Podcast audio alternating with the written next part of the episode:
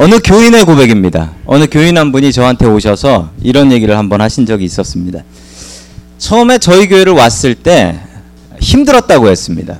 왜 힘들었나 물어보니까 교회 오니까 본인을 아는 사람도 없이 이렇게 교회로 왔는데 와 보니까 어, 자기가 언제부턴가 소외를 당하고 있더라는 겁니다. 식사 시간에 밥을 먹으려고 가면 다른 사람들은 다 이렇게 아는 사람들이 있어서 그 사람들하고 같이 식사하고 줄 서 있고 그런데 어, 본인은 친한 사람이 없어서 맨날 혼자인 것 같고 어, 쓸쓸한 척 하지 않으려고 그리고 다른 사람 아는 사람한테 가서 이야기를 하려고 참 교회 나오는 게 어려웠다라고 이야기를 했습니다. 그 교인이 잘 교회에 적응을 했습니다. 그리고 몇 년 뒤에 저한테 또 이런 얘기를 하셨습니다. 그런데 목사님 한 몇 년 다니면서 아는 사람도 생기고 적응하고 나니까 그 다음에는 제가 아는 사람들하고만 얘기를 하더라고요. 제가 새로운 사람들 챙기지 않더라고요. 제가 새신자였을 때는 아이고 새로운 사람들 내가 잘 챙겨야지 그렇게 다짐을 했었는데 내가 교회를 오래 나오고 나니까 새 교인 챙기기 쉽지 않더라 이런 얘기를 했습니다. 여러분 이분이 뭘 잘못한 것일까요? 그건 아니죠. 교회 오면서 교회 와서 내가 친한 사람들 지금도 여러분들이 앉으신 자리를 살펴보자면 여기 성가대는 성가대니까 성가대는 남자 여자 이제 성가대로 이렇게 앉으신 거고 다른 분들은 그래도 좀 친하시고 같이 친분이 있고 이런 분들끼리 앉으신단 말입니다. 여러분 이게 무슨 문제일까요? 여러분 그런 것 같지는 않습니다. 오늘 하나님 말씀을 통하여 우리 초대 교회에 있었던 이런 비슷한 문제가 있었습니다. 어떻게 생각해야 될지 어떻게 바라봐야 될지 우리가 어떻게 하면 조금 더 수준 높은 교인이 될 수 있을지 하나님의 말씀을 통하여 은혜의 말씀 받기를 원합니다. 첫 번째 하나님께서 우리에게 주시는 말씀은 섬김의 영역을 넓히라라는 말씀입니다. 섬김의 영역을 넓히라. 교회 나오면 자꾸 자꾸 친한 사람들이 넓어져야 됩니다. 자꾸 자꾸 좁아지고 아니 저 사람은 나랑 뭐가 있고 저 사람은 나랑 뭐가 있고 그래서 자꾸 자꾸 좁아지는 것은 옳은 일이 아닙니다. 교회를 다니면 자꾸 자꾸 그 섬김의 폭이 넓어져야 되는데 나랑 비슷한 사람도 넓어져야 될 것이고 우리 어르신들이 저 아이들하고도 넓어져야 될 것입니다. 아이들하고도 아이들한테 야 이리 와봐라 그게 아니라 이름 외워서 이름 알아서 누구야 누구야 이름 불러줄 수 있고 나이를 초월해서 서로 섬겨 나아가고 서로 교제해 나아가는 이런 일들이 우리 공동체 안에 있어야 할 것입니다. 아마 야외 큰 목적 중에 그 목적이 들어 있을 것입니다. 자, 우리 사도행전 6장 1절의 말씀을 제가 읽겠습니다. 그때 제자가 더 많아졌는데 헬라파 유대인들과 자기의 과부들이 매일의 구, 매일 구제에 빠짐으로 히브리파 사람을 원망하니 아멘. 자, 2000년 전에 있었던 일입니다. 2000년 전 똑같은 교회, 예루살렘 교회에 있었던 일입니다. 예수님이 부활하시고 하늘나라로 올라가셨습니다. 교회가 무척 부흥하기 시작해서 이때쯤에 교인이 얼마나 됐냐고 하면 한 2만에서 2만 5천 명 정도 모였다고 합니다. 대단한 숫자입니다. 2만 명에서 2만 5천 명. 자, 그런데 유대인들한테는 예나 지금이나 전통인데 구제의 전통입니다.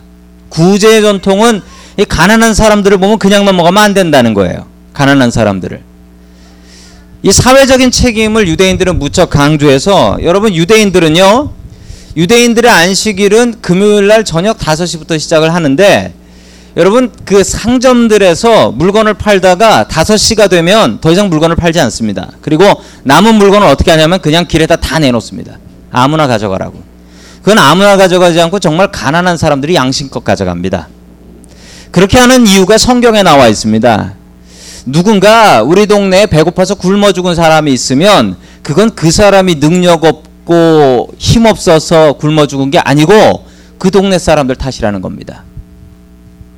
예를 들어서 어느 성 옆에서 어떤 사람 하나가 살인당해서 죽었습니다. 돌에 맞아 죽었어요. 그러면 그, 그 누구 책임일까요?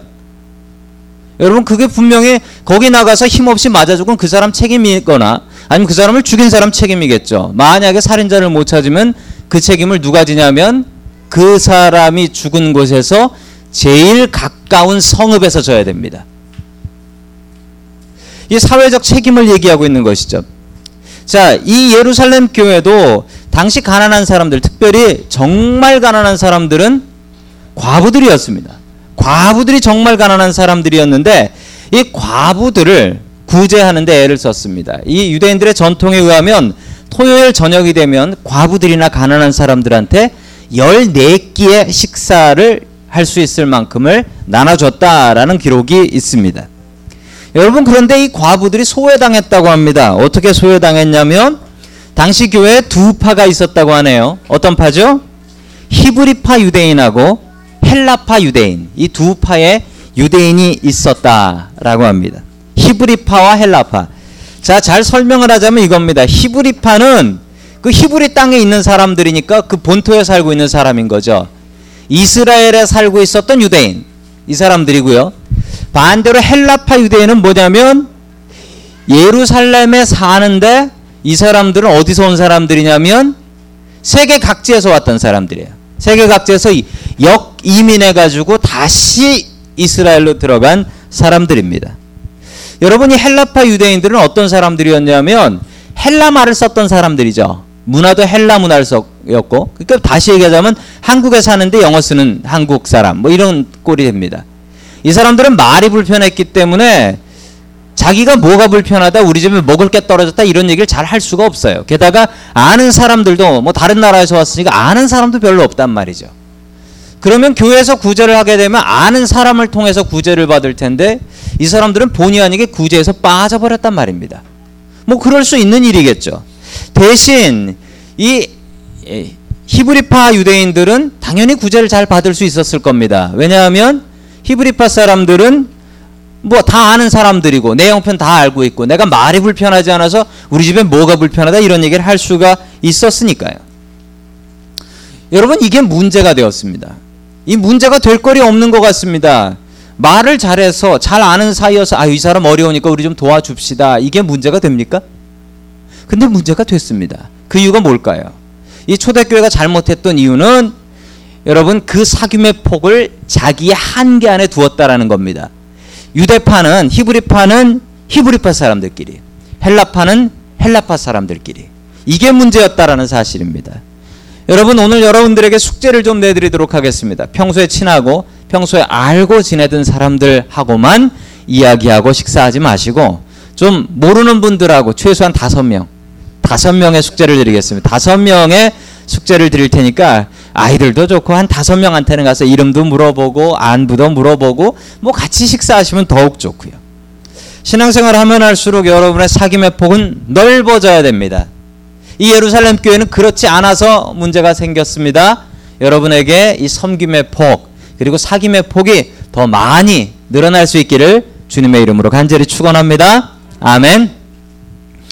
마지막 두 번째로 하나님께서 우리에게 주시는 말씀은 다른 사람을 잘 섬기라라는 말씀입니다. 다른 사람을 잘 섬기라. 어, 오늘 두 번째고 마지막 말씀입니다. 야외 예배기 때문에 두 번째로만. 예. 아시겠지만 둘째로만 가도 한참 할 수 있다는 거 아시죠? 제가 어렸을 적에 야외 예배 가면 귀에 못이 박히도록 들은 얘기입니다. 성경에 안 나오는 얘기입니다.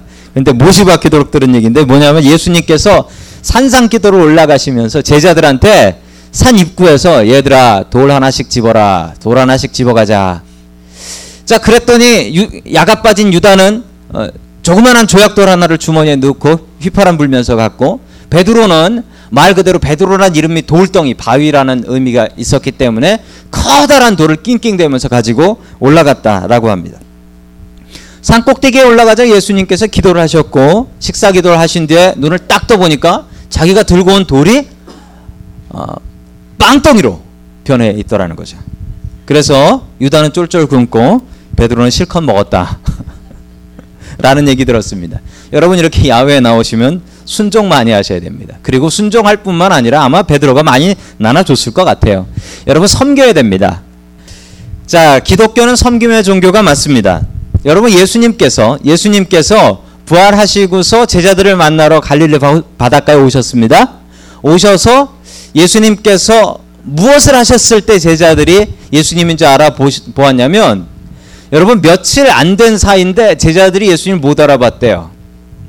예수님 뭘 보고 알아봤냐면 생선 굽는 모습을 보면서 어 예수님인지 알아봤다라는 겁니다. 즉 예수님의 생선 굽는 데는 어 이건 예수님 스타일 그게 있었다라는 거죠. 뭔 강남 스타일 뭐 그러지만 예수님 스타일이 어 저렇게 하시는 분은 예수님인데 예수님은 섬김의 스타일이 있으셨다라는 사실입니다. 여러분에게는 어떤 섬김의 스타일이 있으십니까? 이렇게 구제 초대교회 구제에 문제가 생기자 베드로를 비롯한 사도들한테 이 헬라파 유대인들이 가서 불평을 했습니다. 아니 우리는 무슨 개털입니까? 왜 우리 과부들은 챙겨주지 않습니까? 라고 이야기를 했습니다. 그러자 사도들이 직접 나서서 그 구제를 시작했습니다. 베드로와 그 다른 사도들이 구제를 하기 위해서 애를 썼는데 그러다 보니까 문제가 사도들이 전도할 시간도 없고 말씀 볼 시간도 없고 기도할 시간도 없더라. 그래서 이건 아니다 싶어서 일곱 명의 집사를 세우죠. 그게 사도행전 6장 3절의 말씀입니다. 제가 읽습니다. 형제들아 너희 가운데서 성령과 지혜가 충만하여 칭찬받을 만한 사람 일곱을 택하라 우리가 이 일을 그들에게 맡기고 아멘. 일곱 명의 집사를 세웠다. 이 집사는 아닙니다 원래. 근데 집사는 아닌데 왜 집사라고 하냐면 이 섬긴다라는 말이 이 헬라 말로 διάκονος라는 말, διάκονος, διακονία 이 말인데 여기서 나온 말이 영어로 집사가 뭐죠? 디콘이라고 합니다. 이게 같은 말이에요. 집사는 섬기는 사람입니다. 만약 여러분이 교회 멤버시라면 그리고 교회에서 집사시라면 여러분들은 섬기기 위해서 받은 자리입니다. 여러분 우리가 마찬가지로 교회에서뿐만 아니라 가정에서도 여러분들은 섬기는 사람이 크리스찬입니다. 여러분 예수님께서 섬기셨는데 어찌 예수님의 제자라고 예수님을 믿는 사람이라고 자부하는 우리들이 섬김을 받기에만 익숙하시겠습니까? 여러분 오늘 많이 많이 섬기셔야 됩니다. 섬김을 받는 것은 기쁜 일이지만 우리가 섬길 때 더 기쁜 일이라는 사실입니다. 여러분 이렇게 잘 일곱 집사들이 섬겼더니 그 교회가 어떻게 됐냐면요. 마지막으로 7절 말씀을 보겠습니다. 제가 읽습니다. 시작. 하나님의 말씀이 점점 왕성하여 예루살렘에 있는 제자의 수가 더 심히 많아지고 허다한 제사장의 무리도 이도에 복종하니라. 아멘.